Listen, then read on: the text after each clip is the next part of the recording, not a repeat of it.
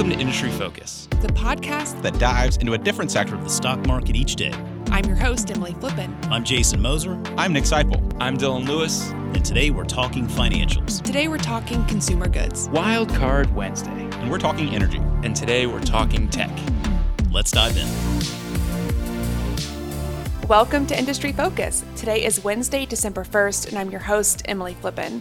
Today I am joined by Motley Fool contributor Brian Stoffel, and he's going to be sharing with us the one mid cap stock you'd have to pry from his cold, dead hands in 2020. If that's not a lead in, I don't know what is. Brian, thank you for joining. Thanks for having me, Emily. I love this company. When you reached out to me and said that you this was a stock that stood out to you heading into the new year, this was also one that stood out to me, one of my highest conviction holdings at this point in time. So I think this would be a really fun episode. I'm interested to hear your perspectives on this business. So without any further ado, what is the stock and why do you like it so much? Yeah. So the and it is one of my highest conviction holdings as well. Um, the stock is Axon Enterprises ticker symbol AXON. And if it's okay, I'll give a kind of a brief timeline of this company. it was started in the 1990s as Taser International. So the stun guns that you see police use, that that's produced by this company and it was known as Taser International for a really long time. But starting a little over 10 years ago, they branched out. Um, and one thing to note is that from the very beginning, this company's mission has been to protect life. Um, it's one of my favorite mission statements of any company I've covered.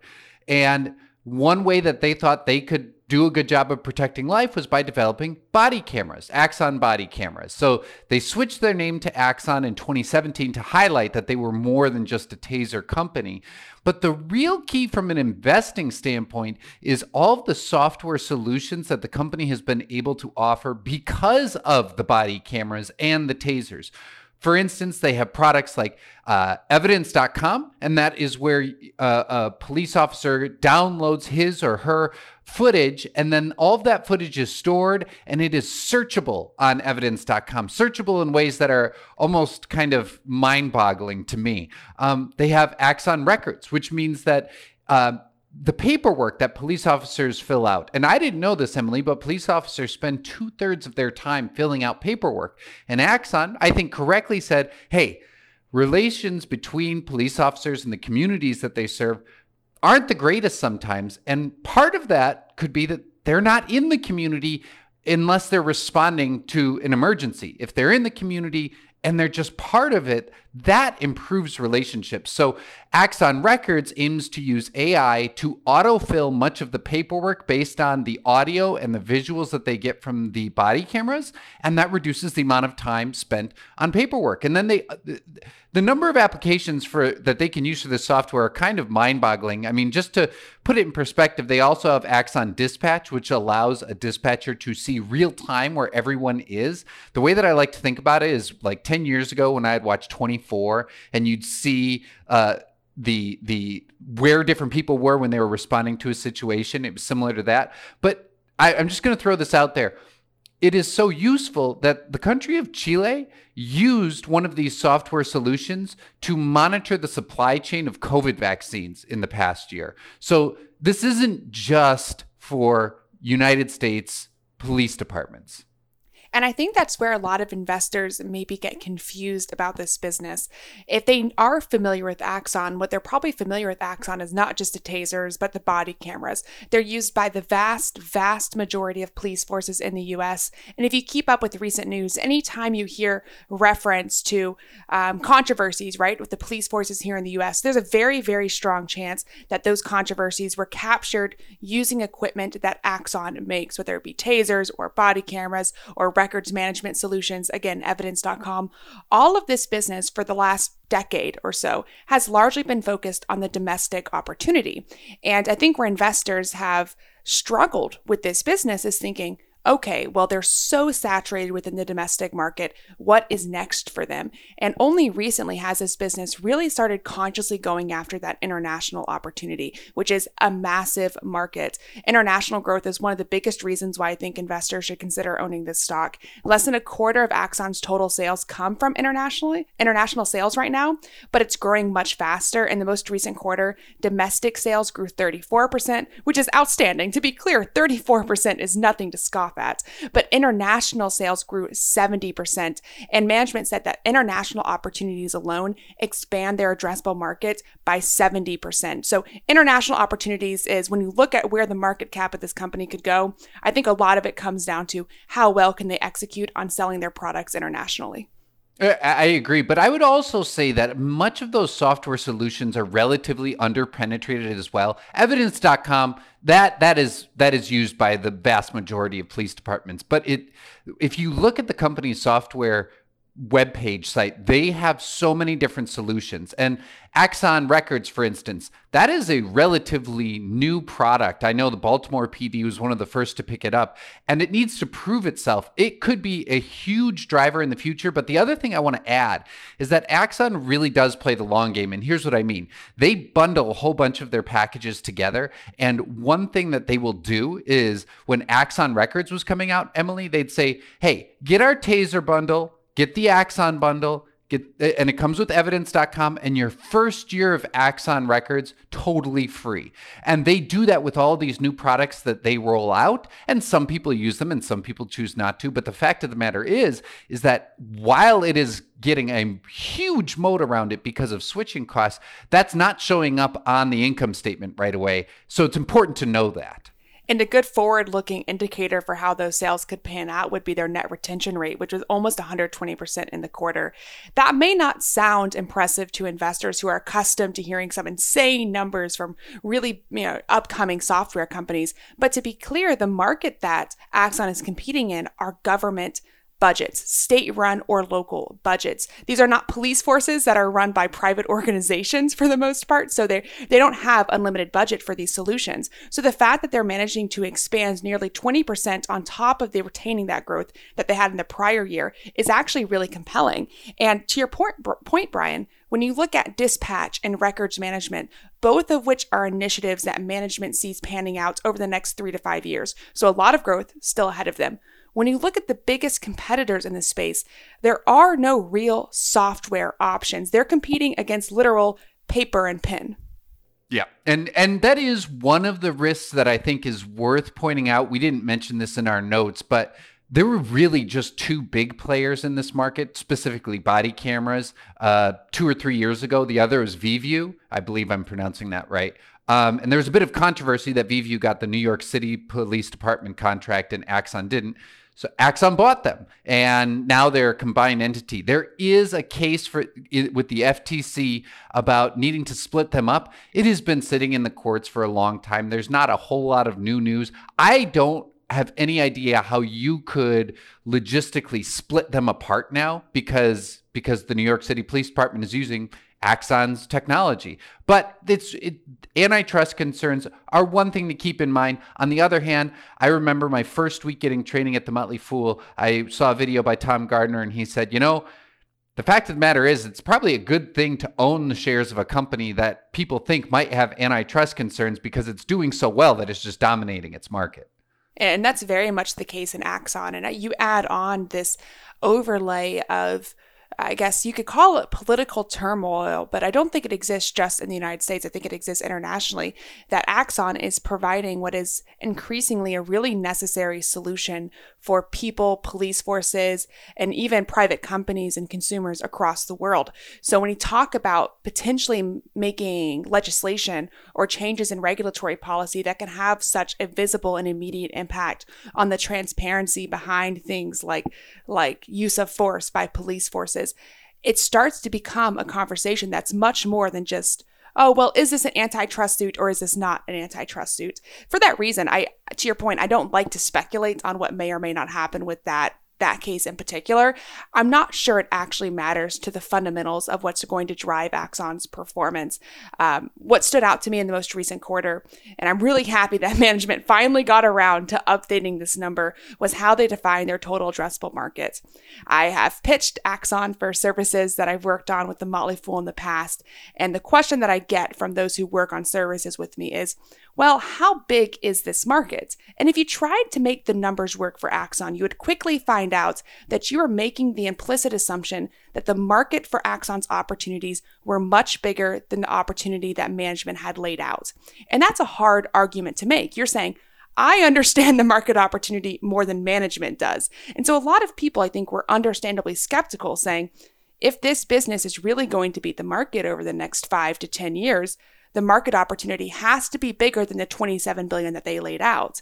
And in the most recent quarter, management finally, finally nearly doubled that market opportunity to $52 billion, largely thanks to expansion into new geographies, new types of customers, so EMS solutions, as well as those new products. And Emily, I, I want to get to where that growth is coming from in a second, but I just want to underline again that this is why I understand why people need to look at total addressable market. It is also why I pay absolutely zero attention to total addressable market. And most people think it's because I think that management would overstate a total addressable market. But that's not it. It's because when we think about a total addressable market, we are Im- implicitly making a prediction about the future. We are saying that the world today is going to be, the world tomorrow is going to be the same as the world today. Go back to December 31st, 2020, and read about total addressable markets for cloud companies. And you will see that all those predictions were off by an order of magnitude. Why? Because COVID hit. And you might say, well, but we couldn't have known COVID would hit. Guess what? We don't know what's going to hit over the next five years either. So I pay zero attention to it. To me, I ask myself, is was protecting life important in the past? Yes. Is it prote- is it important today? Yes. Will it be important tomorrow? Yes. Does this company have a history of finding new ways to protect life? Yes. Game over. But I do think where those numbers come from are interesting. And and let's talk a little bit about that. I talked a lot about international expansion, but I think one of the hidden talents of this business, and this is a big question mark if they can execute on this, but the hidden talent is pulling in customers that are not police forces. The easy addressable market internationally is pulling in people who use tasers, body cameras and records management, right? Police forces.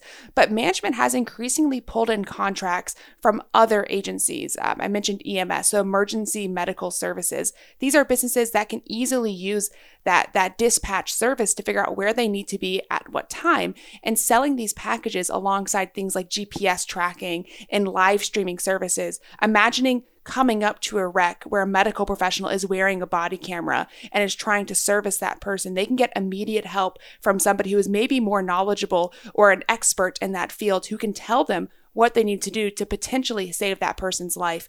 This was an aspect of optionality that wasn't even in the cards, wasn't even on management's radar when it was just Taser International. So I think about that optionality. EMS is just one example of the potential use cases of all of these products for the future. Yeah, and you know, I'll just throw out one more that's interesting is their VR investments, virtual reality. They have created a suite of products where officers undergo training for how to respond to different situations, and they're saying that they're getting a lot more traction there as well. But I think we should probably talk about the big addition, which was that they are going after consumers like you and I. What do you I mean, what do you think of that?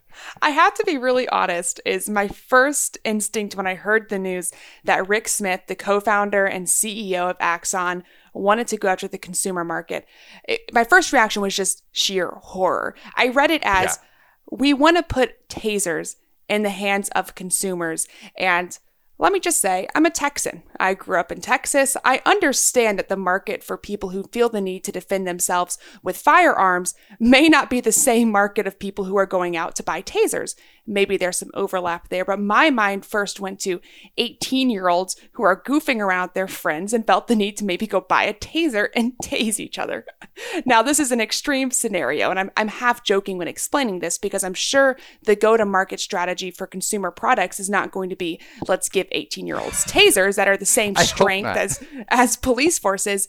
But it did get me thinking about the need to protect life for consumers. And I think that there is some argument to be made that Axon is well positioned to help to protect lives for people, right? Uh, Same way that they help protect life for police forces, why not do it on the consumer level? But I think the big question mark for me is just what does execution in this field look like? Because there's probably a right way to do this, and there's definitely a wrong way. Oh, there's more than one wrong way to do it. Um, I, w- I will say that as soon as I heard that too, I was personally very surprised. I immediately uh, thought to myself, would I get one? And I don't, I, I, I wouldn't. And I went to my wife and I said, you know, would, would you buy a taser? And she said, where we live now, no. But when we used to live on U Street in Washington, D.C., maybe, like maybe I would have thought about it. I, I said in our notes before the program, this is like, this is like the bridging the gap between mace and a firearm. Um, but I think it's worth pointing out two things. And one of those two things, a lot of people responded to me on Twitter about this, is that internationally, where gun laws are different, this might have a lot more appeal. Now, I don't know. I live, uh, I live part of the year in Costa Rica, and we're in the rural, the countryside. So, I mean, it's not something that I think any. I don't have enough experience to know if this has appeal. But the company has also, when during the conference call, the the the analysts wanted to learn a little bit more about what they were doing, and uh, Rick Smith was a little bit coy. He just said, "Yes, tasers for people, but also quoting his words, personal safety mobile apps." Will also be a part of it, but he specifically said he's not going to reveal what that is.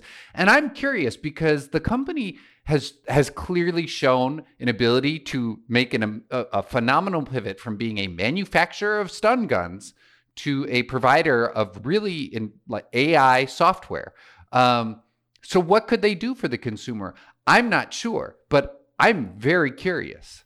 I'm also very curious. And the reason why I think that when you talk about the consumer market, investors like myself shouldn't get too hung up on the idea of tasers as part of that is because uh, Smith did say that they believe the consumer market will be bigger than the law enforcement market. And the only way that comes to fruition is if you're offering a product that is much bigger than just a one time sale of a stun gun uh, or of a body camera, right? We're talking about software for the masses, useful to everyone, regardless of whether or not they want to carry a firearm, regardless of whether or not they want to carry pepper spray, or even in some cases, I suppose, a taser.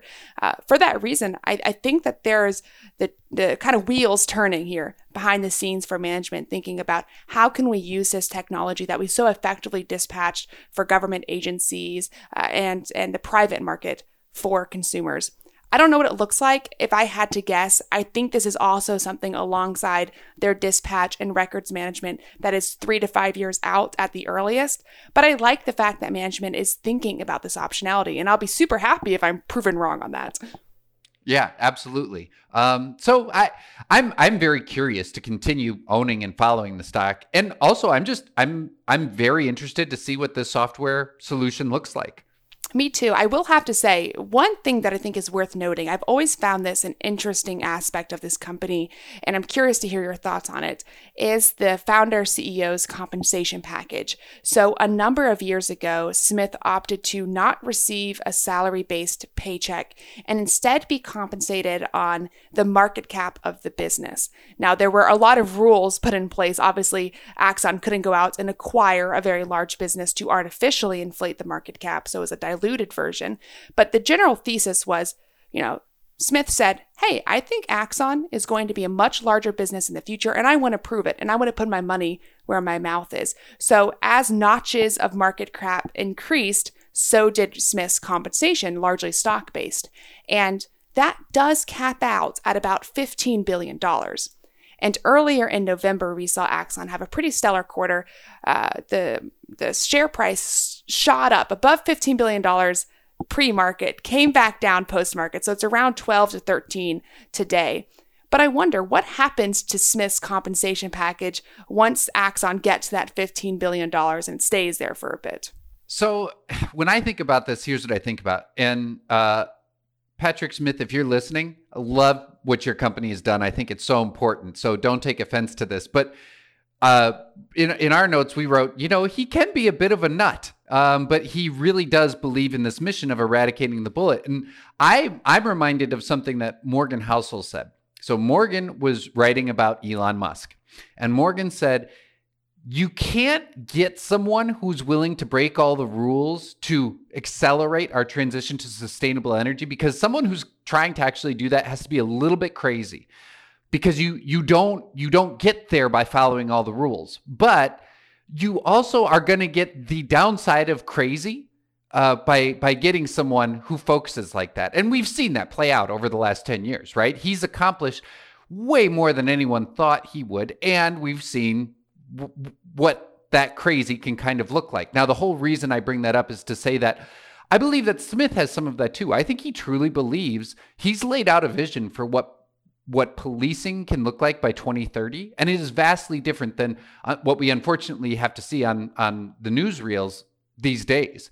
Um, and i think that axon can be an enormous force for good in that respect the same way that tesla is. The connection between these two is that smith's compensation package has been exactly modeled after musk's. In fact axon's board of directors when they announced the way that this was going to be done said explicitly, we are modeling this after Elon Musk's package. So, all that is to say that he might stick around, he might not. I would be surprised if he left because just in my bones, I feel like this matters to him a lot and he wants to be there to see it through. So, I wouldn't be surprised to see some new form of compensation package that also is tied to reaching certain goals till 2030 that's just a guess. I've obviously I don't know the gentleman personally at all, but he he he is very passionate about seeing policing being very different by 2030. I I completely agree. And that actually is a great segue into my last question for you, which is what breaks the thesis for Axon? We talk about, you know, this being a great mid-cap opportunity. One, you have to pry from your hands headed into 2022. But when I think about what ruins it for me, I will say if Rick Smith steps away, I think I will really have to think twice about this investment because his mission, right, eradicating the bullet, that is a big mission. And I have a hard time imagining somebody who would step into his place with the willingness and the ferocity to execute upon that idea that will be necessary to make Axon a market beating investment for the next five to 10 years. So for me, I think that's a big one. But what else stands out to you as something that you think could be thesis breaking for Axon? Well, I, I agree with you. I think that's part of it too. I mean, this has been a family ordeal. His dad helped him get off the ground and was on the board of directors until he passed away earlier this year. So this this matters in his bones. But beyond that, um, I already called out the FTC case. I don't see that being um, necessarily thesis breaking, but I also don't think that we can completely ignore it.